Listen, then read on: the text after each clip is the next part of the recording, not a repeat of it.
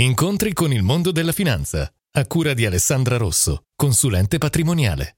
Benvenuti al nostro appuntamento con il mondo della finanza.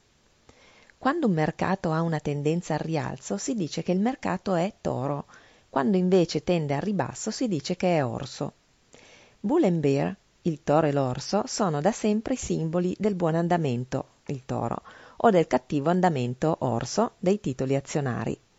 L'origine del termine inglese deriva dai movimenti tipici dei due animali. Bull market significa che il mercato va su e quindi viene paragonato all'incornata del toro, che è appunto un movimento dal basso verso l'alto. Mentre bear market vuol dire che il mercato scende e quindi assomiglia alla zampata di un orso, dall'alto verso il basso. L'analisi tecnica studia l'andamento dei mercati dal punto di vista grafico e in base alle figure che si formano fa previsioni sulle tendenze future. Tra le figure che si formano c'è la trappola del toro, bull trap, che lascia presagire a una prossima inversione rialzista della tendenza del mercato, senza che ciò poi effettivamente si verifichi.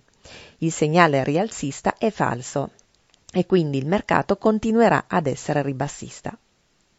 Vi aspetto al prossimo appuntamento con il mondo della finanza.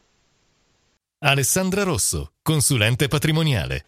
Visita il sito studioalessandrarosso.it.